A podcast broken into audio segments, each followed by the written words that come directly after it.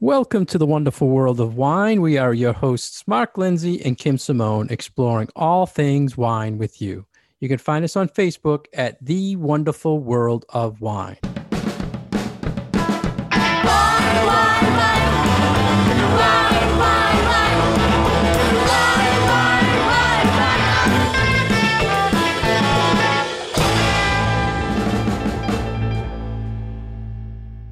Hello again, everybody, and thank you for joining Kim and I this week on The Wonderful World of Wine, right here on Franklin Radio, WFPR 102.9.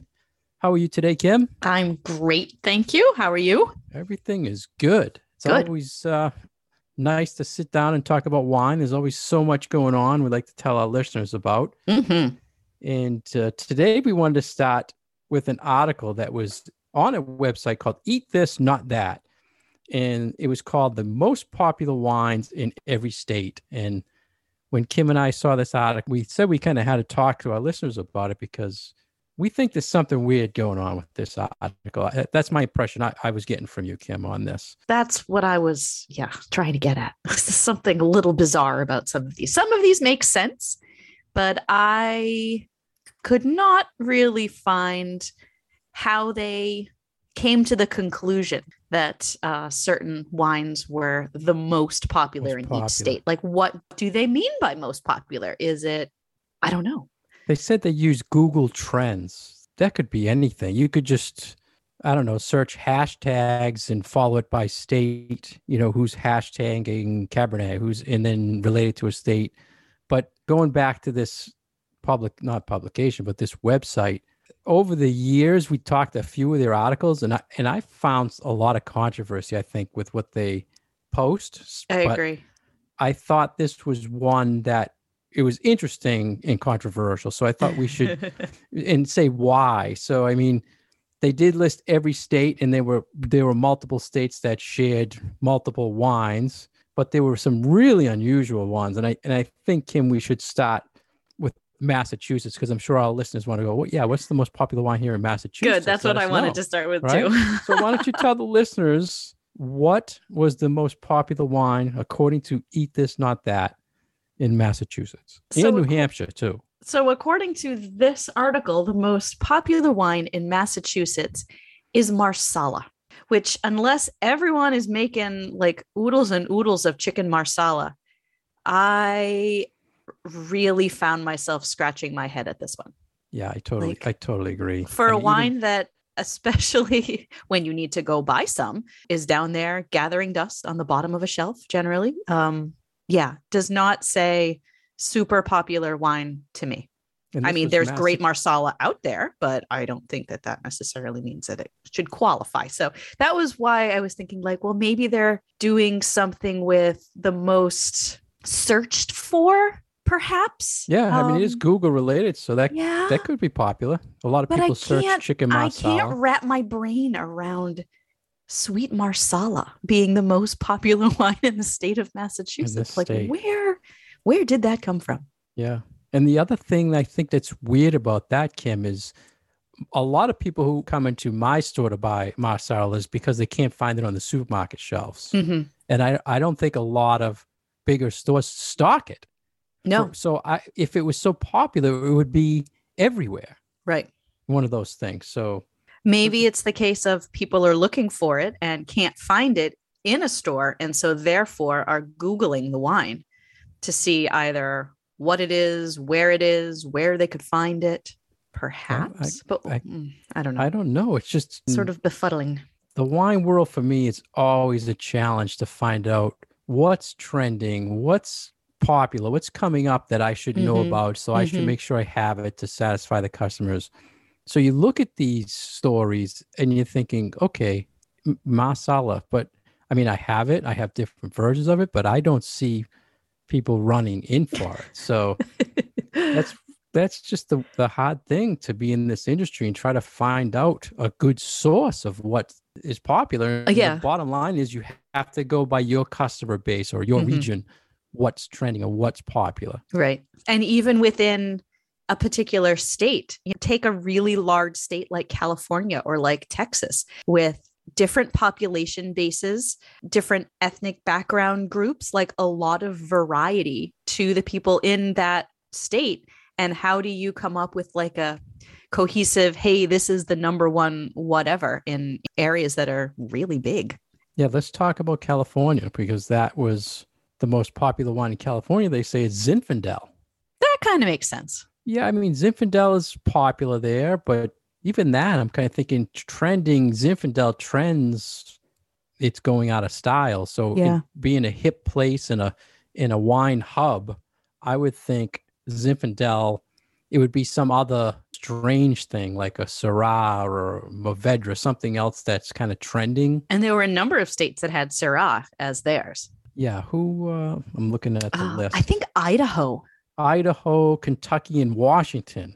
And the Idaho one kind of made a little bit of sense because I was thinking, well, maybe they're growing some Syrah in Idaho. But then I was like, well, yeah, Yeah, I don't know. Like I understood some of the some of the answers for locally grown grapes. Like there was a lot of um, I believe it was muscadine Yeah, which I know when I used to be working retail and we would have tourists come up from the south and they would always be looking for this grape variety. I'm like, we don't have any of that here in Massachusetts. I'm really sorry. So I do believe that there is popularity for those wines that are made from locally grown grapes. But yeah, some of these other ones. But I can't imagine that that would make it like the most popular wine in the entire state. Yeah, that was Alabama and Alaska. And that was really the only, I would say, unique Yeah. varietal. Other than the one that, that stood out for me was Ohio and Oklahoma ice wine, they Hmm. said was the most popular. And to be where they're located, especially Oklahoma, Yeah, I, I Oklahoma. wouldn't see why that would be the big thing. Yeah. Like you would think ice wine for places where it grows, like or- upstate New York or yeah, Michigan. New York, even. Yeah. What else? I think it would have helped list? if we knew what they were basing their criteria on. Yeah. Were were you able to do any digging and Well, they just said use the Google trending. And I mean, myself personally, I use Google. You can use a feature in Google where you can put in certain hashtags or fields. Like I search wine, I search wine and food, and every day it sends me an email of topics based on that. So I would Mhm. assume you could add, you know, the state of Massachusetts wine and then see everything that populates for whatever amount of time. And if certain things are hitting, you you would say it's trending. It wouldn't take much to, you know, I don't know if scientifically it's good data, but I can see how you could pick stuff off of Google to make yeah. a story like this. Yeah. Maybe And they were were- doing it for for it being a little outlandish. Yeah. You know? But they did have two Pinot Grigio and Moscato were in eight states each. Mhm. So that made sense to me because Moscato is very popular in a lot of the states, what I would call like a hot state or Yeah, hot- warm you know, climate states. Yeah. Places where you, you know, have having a nice glass of cool wine sounds pretty nice. Yeah, so I thought those might have been accurate. I'm trying to look at what other weird ones we haven't talked about. Oh, or, uh, Oregon, Gamay grape. I mean, In- unless they're super ahead of the curve and really trendy. and only one state, Kim, one state had Cabernet trending, and that was New Jersey. And I didn't see any Chardonnay, did you? Chardonnay, I'm looking down the list. You're right. I don't see shot. I see Rosé. I see, yeah, shot Chard well, Chablis and Oh, that's true. There was one for Chablis. which was kind of a far fetched as well. I, again, I think you're absolutely right. I mean, I love a glass of, of Chablis, but I don't think that it's trending as far as the most popular wine in any particular state. And Chianti from Minnesota was kind of a strange thing. A lot of Riesling in Michigan, Montana, Nebraska. So that could be okay, I guess. And only one, uh, two states for Merlot, Illinois and Nevada. So our popular Merlot is, is not as popular as we we thought it would be. I'm trying to find uh, Rhode Island. Oh, Rhode Island was strange too. We didn't. You thought Marsala was strange from Mass and New Hampshire. Did you see the Rhode Island? No, I, I don't remember what Rhode Island was. What was it? Madeira, Ah, okay. And that's the only state. Now you would think Marsala in Rhode Island more than Ma- Yeah. Madeira, but that is very strange. Very strange. None had port, and only one state had rosé. And there were a couple of sherries. Yeah, sherry. Where was sherry? I think sherry was Hawaii. Oh yeah, sherry was Colorado, Hawaii, New Mexico, and Wisconsin. So that's that's out there too. So we sure are we sure this didn't come out on April Fool's Day? yeah, yeah, yeah. You can get tricked by that, but uh, yes. so eat this, not that, and- and they just came out with another article. I won't even waste our listeners' time talking about or bringing it up, but they they had an whole, whole article about how sulfites cause headaches. oh God, did they really? Yeah, and we've talked about that a million times. So then after I saw that, I'm like, oh, I, re- I remember we were going to talk about another story in the most popular wine. I'm like, oh Yeah. no. So Well, now I kind of know. Maybe we need to not uh use Yeah. their articles So for our listeners, if they want some good laughs, maybe go to eat this, not that, and you know, tell us what you think. If uh, Yeah, have a good chuckle. Stuff. Yeah. with your Massachusetts Marsala.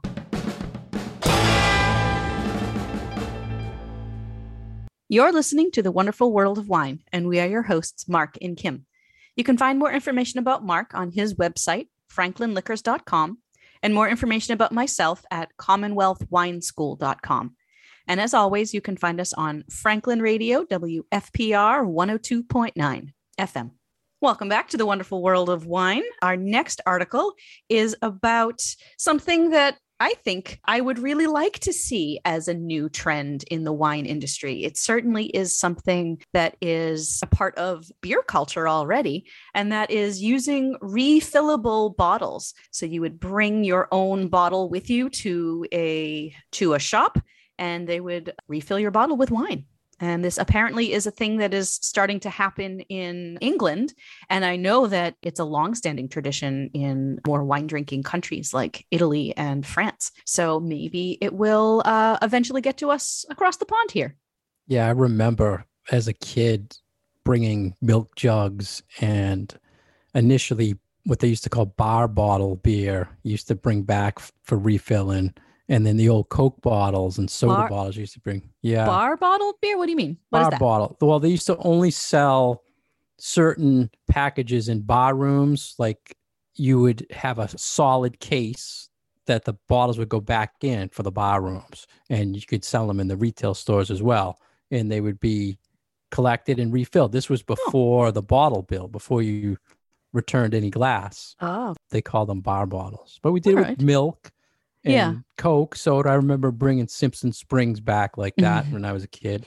so instead of recycling your glass, you would just get it refilled with your beverage of choice. Right. And this whole article, it was a blog, I believe, Gourmet on the Road, talking about the really the sustainability issue with this. So they were saying 50% of the carbon footprint is from making the glass bottle. You know, Mhm. one pound of CO2 is emitted per one 750 milliliter bottle, which is high.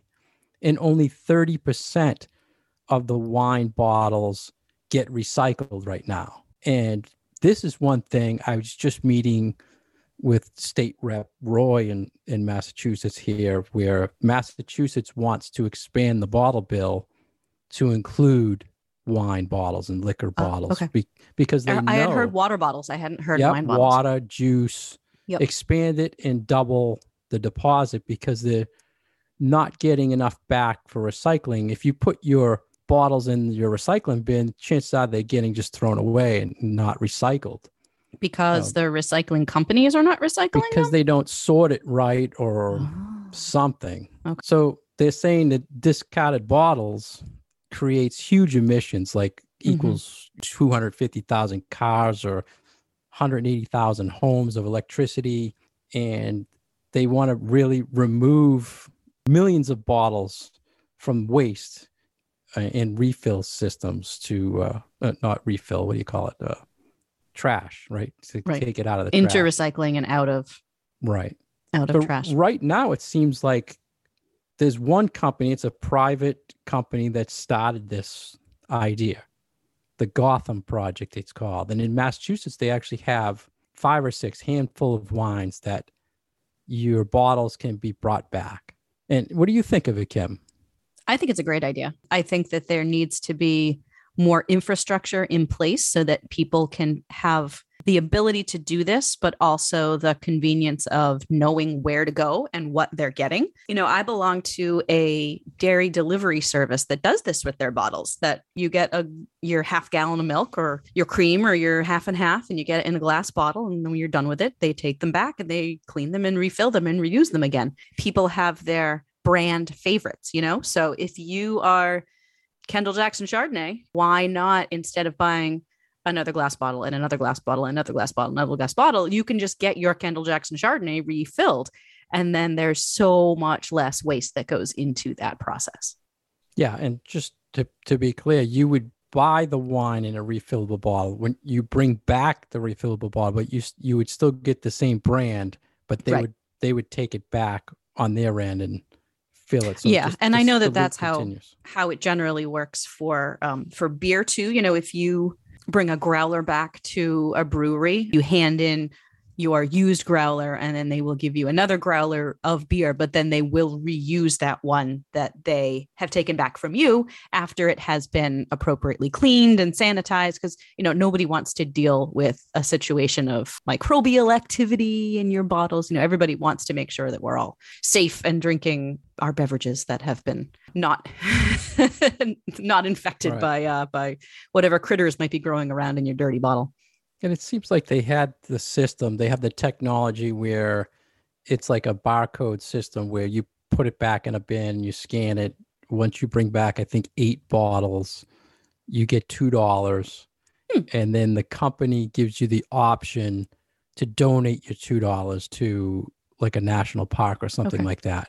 I mean, we, So we've got a lot of smart people who are inventing really interesting things and new ways of doing things and and all of that. And I, I can imagine that with people having more and more of an interest in renewable, recyclable, taking care of the environment, trying to lessen one's carbon footprint, that something like this, I think would be really beneficial. And I, I think it's something that honestly that state governments probably should get behind because I can imagine that there would probably be a lot of red tape in order to implement something like this. Yeah. Well, independently, they can do whatever they want to say take it back. It's the same way with like kegs. You know, Mm-hmm. Right. you they're doing that on their own, and then the state really doesn't. They have a registration deposit type thing, but that's it's kind of run on its own. Do- But I guess as far as the wine goes, where Yep. would that wine be coming from? Yeah, I you mean, know, they, if it's a California winery, Right. are they now shipping wine in kegs and then Right. someone is set up to so I like like that kind of an infrastructure thing would be, I think, really a cool thing to see. the wines they have now. This Gotham project, they started with wine in kegs, wine on tap. So yeah, I and they think started they in take- restaurants. I Yeah. remember reading an article Yeah. about them a few years ago. and I think they take bulk wine. So they have Rhone, they have Beaujolais, they have Tuscan. I think they source the juice and then they preserve it, and then they Mhm. either put it in a keg or they can put it in refillable bottles. Well, let me ask you this, Kim. You were talking about the state, and because I'm on that kind of bandwagon right now, do you take back your beer bottles? Oh, 100% of the time. You bring them back to the store and you feed them in the machine. I either feed them in the machine or um, we have a donation program through our local high school. You can donate your redeemable bottles, and the money goes towards the high school and middle school music program. Right. and that's so we do it. We do it as a fundraiser. People don't want to deal with it, so they call someone to donate them or hmm someone in need for them. Do you, what do you think is the return rate on a deposited bottle in the state of Massachusetts? I mean, I honestly don't know why people don't, why everybody doesn't do it because you're spending your five cents anyway. So, Right. you know, No, get your I money think- back. I think they feel they're putting in their recycling at the curb and it's getting recycled. Yeah. But, my isn't that how we all feel about our Right, recycling? Like, I think people I really feel like people honestly are trying to do their best. You know, we're told that recycling is the thing to do. So we recycle. And then if we hear that, oh, by the way, think that you're doing a really good thing by recycling, but it turns out that, oh, it's not really being recycled, that kind of hurts because we're we're trying to do our best, you know? We're Right. trying to save the planet here, damn it. So the actual number is in the low 30% Is it really it's that, That- low? that gets brought back to redeem the five cents. Oh goodness. So the state's thinking is I'm kind I'm going somewhere with this. The state Mhm. thinking is if they double it to 10 cents and expand it to include other items, that it'll go up to 90%. So is it they think that the extra five cents will create enough of a hardship that people would want to get that money back now? Or Extra money plus more things. So if you're not Yeah. a beer wine drinker, you're a juice and water drinker. But now think of if that rate stays at 30%, you're not helping the environment. You help you honestly helping the state because they're Yeah. making the money that you don't get back. They get that money. that yeah, So- that's true. My point now is knowing how low that percentage is in, in our state and the there's very few choices of wines you can do refilling do you think there would be anyone who's doing that low percentage would, who would want to do a refill system what you don't you think that percentage would be lower because you're limited to the selection number Right. one i mean it's not I think like that would be I milk. actually I think the selection would be the the the largest barrier that would need Yeah. to be got over. You know, you have to I think really like that wine in order to keep going back and getting the refills on it, which is why I was saying that I feel like it's not going to be something that would be successful until the infrastructure is in place, you know, until it's more than just a dozen different things that you can refill. They need to have some of the big guys jump in on this I think It- so. and Yeah. with the shortage right now of glass supposedly in the in the wine world you would think this might be an option where if say gallo said they're going to make all their they're going to come up with their own recycling pro, uh, project where you can bring any gallo wine bottle back to the retailer and they'll take them back. Couldn't they monopolize the recycling? Could be. because he- here's where I'm going with that is I'm hearing that there's people like Coca-Cola who are not liking not taking their own bottles back because they do their own recycling Uh-huh.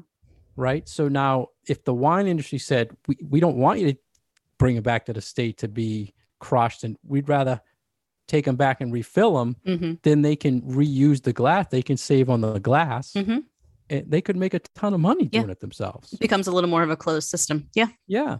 So I can see the benefit, but I, it can't be just one winery or Right. one company with five wines hmm because even the I don't think retails I know I wouldn't really have the room to put a for every little company that wants to do a refill Yeah. you'd have to keep the Gotham one separate than yeah, I would think that it would have to be a whole new business model. It wouldn't Right. be something that you would be able to fit into a retail store like your like yours. It would need to be its own sort of freestanding business. another form of redemption, Right. another like machine type of thing you have to put it in. And you said it's already happening in in Britain and you've seen it in Italy. Mhm. And I just read that Coke is expanding their refillable bottles, eh, which we did years ago in like Latin America, Africa, and I think somewhere Southwest US, they're starting to really push the, the refillable bottles again, which it'll be good for big companies like that. What else did you think, Kim? Uh, You would you so you'd be into it, but if you didn't like the wine, you'd be pretty turned off by it, right? Yeah, I think that that's form- first and foremost what's going to drive it is if people want to drink the wine. Right. The- The other thing I thought was interesting, they show a cycle which didn't make sense to me. So it says like right now the winery bottles, it ships, it goes to the distributor, it ships. So they're trying to show that there's energy being used Mm-hmm. from the life of the bottle being made. But to me, when you return it or refill, it's still the same amount. The bottle still has to be picked up, right? It has to be filled, has to be returned. So that cycle of energy to transport it, I don't see Yeah, so the transport one is still there, but the Right. crushing of the glass, the firing of the bottles, like all of the, the remaking of the glass doesn't have to happen. Right. And uh, they were using that as an example to show the benefit of it, showing the cycle of it. Mm-hmm. And they did have a good stat about US consumers saying that, that we consume uh, 3.2 gallons per year. And then 4.3 billion single use bottles are used every year. And only one third of that thrown away is recycled. Mm-hmm. That's So, wild. I mean, you're talking huge amounts of glass. Yeah. Huge. I'm surprised. You, I, I would think so. Your wine bottles you throw in recycling right at the curb. Mhm. What else can we do with them? Yeah, me, me too. Yeah, and it's a waste, I guess. Right? I just hope that my recycling company actually recycles them. Yeah, I think we'll have to take a we, next time. We should record when our bins get dumped. So can- you know, it's awfully noisy. yeah, yeah, a lot of clanging in my house. Mm-hmm. Thank you for listening to us today on The Wonderful World of Wine. We have been your hosts, Kim Simone and Mark Lindsay. You can find us on Facebook at The Wonderful World of Wine, and our past episodes are on SoundCloud and iTunes. Cheers.